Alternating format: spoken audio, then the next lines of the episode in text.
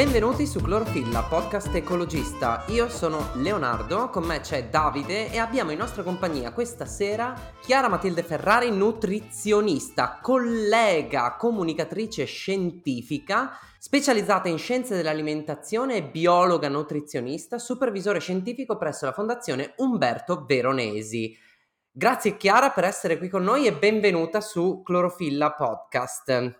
È un po' di tempo che noi non parliamo più di alimentazione e ti ho invitata qua approfittando del fatto che eh, c'è una serie di cose che potrebbe, potrebbe, essere molto interessante discutere con te, perché oltre ad avere la tua attività di nutrizionista, quindi accompagni i tuoi pazienti eh, nel percorso per bilanciare la propria dieta, per ritrovare un, un rapporto il più, il più equilibrato possibile sul cibo, ti stai specializzando, ti sei specializzata e in particolare nel, nel, tuo lavoro tocchi molte tematiche che riguardano l'ecologia, che riguardano eh, l'attenzione per l'ambiente e quindi di conseguenza questa cosa si intreccia con eh, delle possibili diete eh, che siano sostenibili, immagino. E questa cosa mi interessava un sacco e ho approfittato subito dell'occasione per, per invitarti, per poterne parlare eh, con te.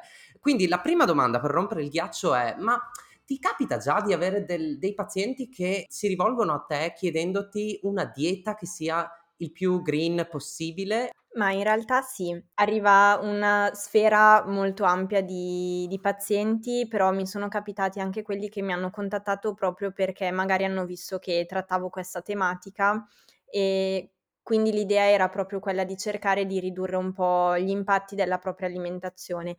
Io mh, durante la consulenza ci tengo sempre a precisare che l'alimentazione, la dieta è solo uno dei tanti aspetti a, su cui possiamo andare a lavorare, ma c'è anche molto altro, quindi magari capita chi ha già un, una dieta a base vegetale e vuole diventare vegano o vegana, ehm, oppure c'è chi è onnivoro e decide di approcciarsi alla dieta a base vegetale e quindi a seconda poi del, del diverso punto di partenza si inizia un percorso, insomma.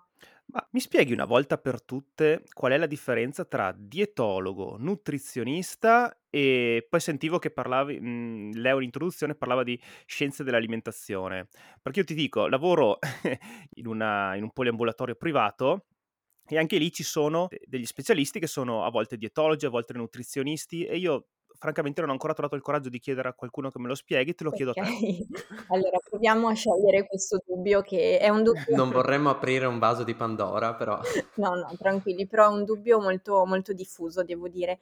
Allora, di base sono è un discorso di titoli e di percorso di studio.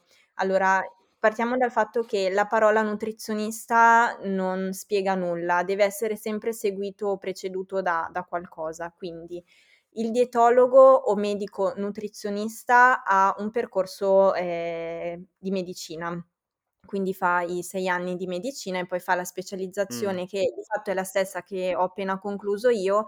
Quella specializzazione in scienze dell'alimentazione eh, è aperta anche ai non medici e di conseguenza, ad esempio, i biologi possono provare a fare il test, se entrano possono fare mh, mm, quella specializzazione.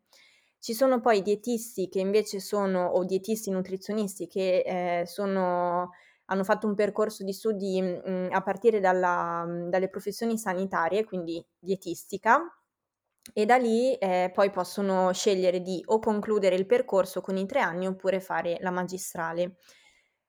Poi ci sono i biologi, i nutrizionisti che invece eh, fanno il percorso, diciamo, i, se, se, uno è un biologo puro fa scienze biologiche e poi fa la magistrale ad esempio o in biologia applicata alle scienze della nutrizione oppure c'è un'altra facoltà di agraria che è alimentazione e nutrizione umana se non sbaglio, fa l'esame di stato da biologo Ehm, quindi si iscrive all'albo e poi può iniziare a fare la libera professione.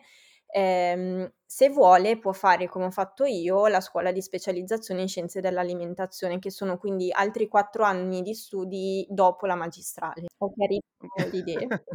sì, no, magari ai non, ai non, esperti dell'ambito effettivamente questa cosa può creare un, un po' di confusione perché sono tanti, tanti titoli simili che possono andare a sovrapporsi, quindi poi magari ci sono anche dietro competenze diverse e intervengono in, in suggerimenti o addirittura diagnosi nel caso appunto si accompagnino alla, alla facoltà di medicina e di conseguenza ci sono anche percorsi, percorsi diversi che, che, è possibile fare con questi specialisti. No, volevo fare un paragone che magari adesso mi verrà subito bocciato, ma eh, sono percorsi di studio diversi che poi possono sfociare in professioni mh, per certi versi simili. Insomma, mi viene in mente l'architetto e l'ingegnere edile. Esatto, sì. So. Allora, io che sono una biologa e che di solito i biologi sono quelli visti un po' peggio tra i tre. Mannaggia i biologi. Eh, potrei dirti di sì, magari i medici, magari i medici si risentono un po' di questo paragone. Eh, no, infatti eh, ho, per, cioè, mhmm, ti ripeto, lavorandoci percepisco sempre un po' questa, questa puzzetta sotto il naso da parte dei medici. Però, vabbè, vabbè. sì, insomma, sono so, so, so medici per qualcosa. Dai, hanno studiato tanti anni, quindi dobbiamo... Beh, ma anche biologi, cioè dai, insomma, porca miseria. Cioè, è tutta una questione di, di titoli e, e, poi ci sono i sottotitoli, cioè quelli meno considerati. E poi c'è anche l'etica e la professionalità con cui uno svolge il lavoro, che ah, quello ah, è ah, un'altra ecco, grande ecco, Ecco, esatto, esatto, esatto, esatto. Eh, non volevo arrivare appunto a scoperchiare questi vasi. Quindi riavvolgendo un attimo il naso. Parliamo di mhmm, piatti di stagione. esatto. No, riavvolgendo un attimo il nastro, tu hai parlato in particolare di dieta su base vegetale prima. Ecco, allora, un altro grande, chiamiamolo elefante nella stanza, cominciando a parlare di queste cose qua, eh, ad esempio uno può iniziare una dieta vegetale pensando, appu- associandola appunto a un sacco di slogan, un sacco di contenuti online che rivendicano il fatto che la dieta vegetale sia parecchio sostenibile. In realtà le cose sono più complesse eh, di quanto appaiono e penso che tu per prima possa raccontarci qualcosa a riguardo. Sì, esatto. Allora, mm, sicuramente una dieta a base vegetale eh, può essere qualcosa che rispetto a una dieta onnivora può essere più sostenibile o se vogliamo dirla nel modo un po' più corretto, un po' più a impatto ridotto sull'ambiente. Ma eh, come hai detto tu prima, mh, mhmm, il discorso è molto ampio e molto più complesso di così. Eh, intanto non possiamo mh, mhmm, ragionare, diciamo, senza calare la situazione sulla persona.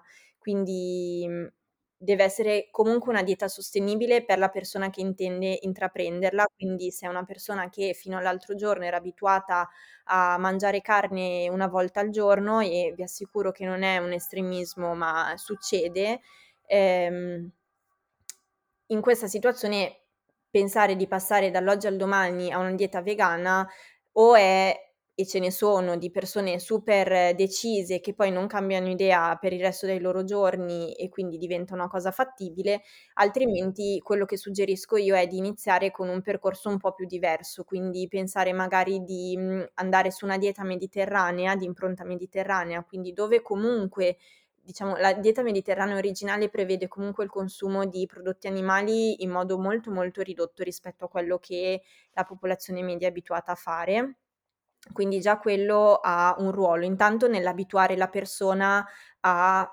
modificare le proprie abitudini. Dopodiché, se la persona si sente o non si sente pronta per eh, dire no, beh, sono decisa, voglio togliere almeno la carne, almeno il pesce, allora iniziamo a, a ragionare in questo senso. Eh, bisogna poi come dicevo, fare un discorso molto più ampio perché appunto eh, sostenibilità è una parola che viene sempre molto usata e viene sempre molto co- ricollegata all'ambiente, però è difficile considerare solo l'aspetto ambientale perché quando noi compriamo il cibo mh, mhmm, non c'è solo l'impatto che ha sull'ambiente, ma come sappiamo bene ha l'impatto su una, un impatto sociale, quindi sulla sostenibilità sociale, su ehm, non so, l'aspetto eh, che riguarda il lavoro pagato il giusto, quindi c'è, c'è tutto un ambito molto più ampio eh, che riguarda sempre la, l'aspetto sostenibile. E poi queste cose tendono sempre a convergere, quando ci, anche adesso che ci stiamo avvicinando a Natale, io già comincio a vedere qualche green influencer su Instagram che eh, fa qualche marchetta di qualche prodotto green, che per carità può esserci, eh, ci sono tutte queste certificazioni, io adesso non vado a screditare le rivendicazioni varie, però si tende a viaggiare per compartimenti stagni o hai il prodotto che non è assolutamente valorizzato perché non ha nessuno di questi bollini verdi sopra, oppure c'è quello che li ha tutti. E quindi non lo so, cioè polarizzazione anche qua. Sì, e poi comunque si si stimola ad ogni modo anche un certo tipo di consumismo. Vuoi che è un consumismo di prodotti "sostenibili" tra virgolette, okay, ma è comunque consumismo, quindi, ehm, l'aspetto della sostenibilità viene già perso in partenza. Quindi è un discorso, mhmm, di cui se non sbaglio si parlava un po' di tempo fa anche su Instagram di recente, ma in realtà ho, mhmm, pubblicato anche io, mhmm, un post "sfogo" tra virgolette su questo aspetto. Credo che ci si debba chiedere prima di tutto, ehm, che cosa si vuole comunicare e chi si vuole essere. Cioè, voglio fare comunicazione in ambito ambientale, in ambito scientifico, con l'impronta sulla crisi climatica? Perfetto devo essere innanzitutto informato e stare attento a non voler diventare un influencer, perché da que io potrei diventare un influencer di cancelleria, ad esempio, no, perché sicuramente è una delle mie passioni e in nessun modo andrebbe quasi a cozzare con gli argomenti di cui parlo. Però se se mi viene proposto, come è stato, ehm, di, mhmm parlare bene di un certo prodotto perché è stato prodotto da questo agriturismo fantastico che però vado a vedere e fa contenuti pseudoscientifici, si interessa di cose che non stanno né in cielo né in terra, capito che va a cozzare con quello di cui io di solito parlo. Quindi anche chi decide di essere un un green influencer e che però cerca di fare, da un certo punto di vista, anche dell'attivismo verso della sensibilizzazione nell'ambito della crisi climatica, deve stare molto attento perché altrimenti là fuori chi ascolta e basta, quindi il fruitore, ha un un un un caos in testa che diventa poi difficile da svolgere. Infatti, mhmm, magari le persone che si che fanno riferimento a me in ambulatorio, ehm, proprio per avere una dieta a ridotto impatto, arrivano già con un prestampato in mente del, ehm, non so, soluzioni estreme per cercare di azzerare gli impatti, cosa che non è possibile fare. In particolare una cosa che hai detto prima mi ha colpito perché, ehm, il la transizione verso l'apertura verso la dieta vegetale, ad esempio, una dieta vegetale, tende molto spesso, o forse lo faceva mol molto in passato, tende a passare per queste strategie, ehm, comunicative molto dirette. Ehm, non so, tutti avremmo sentito parlare o avremmo visionato il documentario, ehm, molto truce, ehm, nel quale viene mostrato ad esempio un mattatoio, un allevamento intensivo in cui le condizioni o sono molto drastiche oppure sono montate per apparire molto drastiche e quindi di solito vai a colpire letteralmente per la pancia i, gli spettatori e questi tramortiti da, da, quello che hanno visionato, decidono di passare, magari senza nemmeno avere una guida, a una dieta così drastica di conseguenza. Salvo poi, ne ho conosciuti alcuni durante gli anni del, dell'università, molte di queste persone poi si ricredevano eh, entro breve tempo proprio perché magari non, non riuscivano a stare eh, bilanciati, come dicevi appunto prima, e di conseguenza tornavano sui propri passi. Quindi eh, una, una, cosa di questo tipo non, non porta da nessuna parte. No, assolutamente. Mhmm, in genere quel tipo di mhmm, di documentario, appunto, come hai detto tu, ehm, fa prendere delle, mhmm, strade di pancia, quindi s okay, non voglio essere assolutamente responsabile di quello che ho appena visto. E ci sta, credo che sia una reazione più Umana, umana. Esatto. Ehm, il fatto è che poi bisogna un attimo scontrarsi con quello che è la nostra vita, perché sembra davvero banale, però anche solo mantenere una dieta mediterranea originale, ehm, magari una persona fa fatica a portarla avanti per il semplice fatto che deve effettivamente cambiare le sue abitudini. E questo va a cozzare con una vita che, come ci siamo detti prima di di iniziare, magari è già abbastanza faticosa, mhmm, il lavoro, i ritmi, sono sempre cose con cui le abitudini nuove vanno a mhmm, a cozzare, no, che sia cambiare l'alimentazione, che sia inserire 1 ora di attività fisica a settimana, cioè ci si scontra con la difficoltà di farlo, quindi il cambiamento drastico, mhmm, è molto difficile che poi venga mantenuto nel lungo tempo. Deve essere sostenibile anche in questo caso, quindi sostenibile per me, per i miei ritmi attuali e eh, futuri. C'è da fare della, della psicologia, insomma, oltre a, a metterci, eh, insomma, queste, tu- tutta questa organizzazione è un, è un po' più complesso di quello che appare. Tornando al tema della sostenibilità ambientale in senso largo, io mi sono aperto un paio di grafici a torta prima di iniziare questa nostra chiacchierata. Ci guardiamo dentro i dati, adesso ne ho trovati non proprio recentissimi, però insomma restituiscono tutti un quadro che dicono che le emissioni globali eh, sono causate al 30%, più o meno 25, 20, 30%, dipende da stato a stato, dall'agricoltura e sfruttamento di suolo, eh, che poi si associa anche all'allevamento, quindi per produrre cibo, eh, poi naturalmente possiamo andare a pesare diversi tipi di cibo e vediamo che ci, ce ne sono alcuni che produrranno emissioni maggiori. Questo si accompagna di conseguenza anche a delle, delle diete specifiche e eh, una dieta vegetale eh, insomma, penso eh, tra, tra, quelli che producono più emissioni, penso sicuramente alla carne bovina, eh, ma anche questa cosa va presa con le pinze, ci sono delle diete anche onnivore eh, che permettono di comunque riuscire a fare una dieta sostenibile oppure perché di solito chi tiene la carne dentro la propria alimentazione dice che cioè, cerca di arrangiarsi e, dice che mh, si va a rifornire dall'allevatore di fiducia, ma se tutti facessero questa cosa qua, la carne per tutti non basterebbe. Quindi questo cortocircuito ti ci sei scontrata? Allora, eh, senza dubbio la carne bovina è quella a maggior impatto tra la categoria della carne e in generale, eh, se consideriamo tutti gli alimenti, eh, la carne è quella più impattante. Se solo stessimo a quello che le linee guida suggeriscono, che sono 100 grammi di carne a settimana, quindi una bistecca, eh, questo ridurrebbe già di molto l'impatto. Chiaramente non arriviamo a un impatto zero e torno a dire non è solo sull'alimentazione che dobbiamo agire, però sicuramente se una persona che è abituata a mangiare carne una volta a settimana, eh, scusate, eh, una volta al giorno, quindi sette volte a settimana, in una porzione intorno ai 150-200 grammi, potete fare facilmente il conto di quanta carne viene risparmiata se questa persona torna a mangiarne 100 grammi a settimana. Quindi uno può anche decidere di avere una dieta onnivora, come dicevamo, eh, senza necessariamente avere degli impatti stratosferici. Quindi sta un po' alla persona, nel senso che le diete vegane ormai, le diete a base vegetali e la dieta vegana in particolare ormai è riconosciuta come dieta sicura, quindi tranquillamente eh, può essere intrapresa senza nessun tipo di problema mh, fisico. L'unica cosa è sicuramente bisognerà andare a integrare la vitamina B12 perché quella mh, noi la, la prendiamo dalle, eh, dai prodotti animali, però tolto questo è fattibilissima. Bisogna vedere se la persona stessa è in grado di portarla avanti per tanto tempo, ma non è nulla di infattibile, ecco, questo sicuramente. Posso, posso farti una domanda da un punto di vista storico?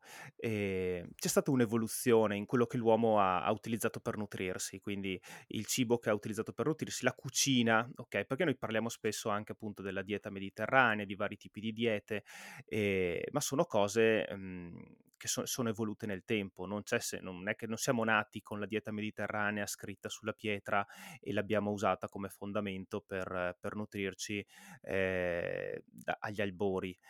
Quindi c'è stata sempre un'evoluzione della cucina e adesso siamo arrivati a, un, a, un'evoluzione della cucina che tiene in considerazione anche, appunto, come abbiamo detto fino ad ora, eh, l'impatto e la sostenibilità degli alimenti che noi ci apprestiamo a mangiare, cosa che mi sembra sia un inedito. Quindi volevo appunto chiederti, c'è già stato in passato un, un ragionamento di questo tipo per cui eh, preferiamo mangiare questo perché ha un impatto minore oppure è effettivamente la prima volta che utilizziamo questo metro di giudizio per affinare quella che è la nostra, la nostra dieta, la, nostro, la nostra voglia di evolvere dal punto di vista nutrizionale? Credo che questa forse sia una delle prime volte in cui iniziamo a essere un po' consapevoli dell'impatto che abbiamo. Ehm, di conseguenza, eh, forse è la prima volta, non so, è, è, qualcosa su cui sinceramente non mi sono mai fatta, posta una domanda, eh, però sarebbe molto curioso capire se a livello storico si sia affrontato il problema. Più, più, che storico, no vabbè questa è speculazione, io mi chiedo se questa cosa non sia mai stata considerata da parte di eh, popolazioni tipo quella indiana che uniscono le scelte della dieta, in questo caso intrecciandole con la religione, con un pens- una filosofia di vita mh, e un pensiero religioso, quindi il rispetto verso determinati tipi di animali e di conseguenza sì, l'alimentazione vegetariana mh, non credo che si sia mai stata consapevolezza, cioè questa è speculazione anche da parte mia, però non credo che ci sia mai stata consapevolezza della, del ruolo dell'uomo nel, nel, sul pianeta prima di, di, adesso. Andiamo tranquillamente oltre, non ti preoccupare. Esatto. no, no, no, ma è cioè, interessante. Cioè, quello che, che, stavo pensando era che probabilmente mh, quello che ha detto Leonardo è corretto, nel senso che, che mh, si incrocia assolutamente bene. Dal punto di vista proprio del concetto di sostenibilità, secondo me abbiamo iniziato da così poco a concepirlo come un problema che questa riflessione secondo me non può essere nata prima. No, perché sai, stavo pensando a eh, cioè, come siamo arrivati in Italia ad avere, eh, non lo so, centinaia di tipologie di insaccati diversi, probabilmente per una logica di efficienza prima, quindi non si butta via niente, quindi facciamo tutti i tipi di insaccati possibili ed immaginabili e, e poi da un, certo, da un punto di vista invece del gusto, ok, probabilmente, quindi sviluppiamo determinati gusti regionali, e, mm-hmm. Però mhmm, adesso l'efficienza di non buttare via niente del maiale eh, è diventata un... Eh, non si, non, guai chi tocca la mortadella, guai chi tocca la finocchiona, guai chi tocca, non so, qualsiasi altro tipo di insaccato, quando in realtà l'insaccato, adesso non lo so, tu mi dirai che è il cibo più salutare di questo mondo, però probabilmente eh, nella scala del, eh, delle no, cose che possiamo mangiare forse è una di quelle che possiamo più, più tranquillamente a cuor leggero trascurare, no? Esatto, sì. Okay. Non è anche il fatto per cui cioè, tutta la, l'alimentazione italiana è costruita su queste, beh, non solo quella italiana, però in particolare quella italiana, su tutte queste tradizioni, questi ra- micro racconti locali, eh, che è anche un po' il, il, modo con cui è venuta insieme l'Italia, cioè il fatto che, che ci siano tante piccole tradizioni sparpagliate qua e là, e tutti se la raccontano a modo loro, e quindi c'è anche la bella storia sotto e di conseguenza il prodotto locale è sorto in, e quindi eh, andando a dire cioè, Ma... anche tutto il casino che è venuto fuori con i vini, con le carni rosse, eh, con, la, con il fatto che in Italia non seguiamo la legislazione l'etichettatura del cibo secondo gli standard europei perché protestano perché giustamente altrimenti dopo non li comprano più nessuno o quasi, proprio per il fatto che c'è tutta la storia sotto, credo. Ah, quindi volevo sapere un po' se la tua dal, sul, su, questo, su, questa, su questa rete di tradizioni, eh, forse an- anacronistiche ormai, forse da rivedere?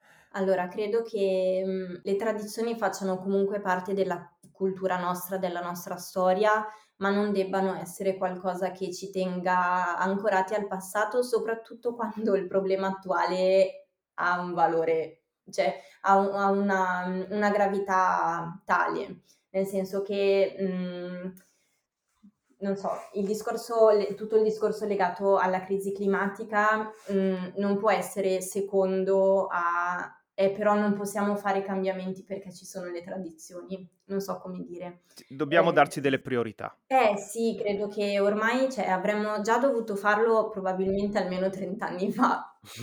Quindi cioè, se vogliamo iniziare a, da- a fare una lista di cose da fare con priorità alta e poi a scalare, credo che sia sicuramente arrivato il momento. Però ecco, se stavo pensando ad un modo che potesse fare incazzare ancora di più le persone, oltre a gettare una zuppa di fagioli su un quadro di Van Gogh, sarebbe gettare una zuppa di fagioli su eh, un prosciuttificio a San Daniele. Quindi lì veramente vai a toccare le corde più, più non lo so, più violente. Ma Davide, cosa stiamo aspettando?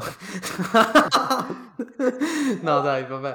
Io li ho in pentola adesso per quando abbiamo finito qui.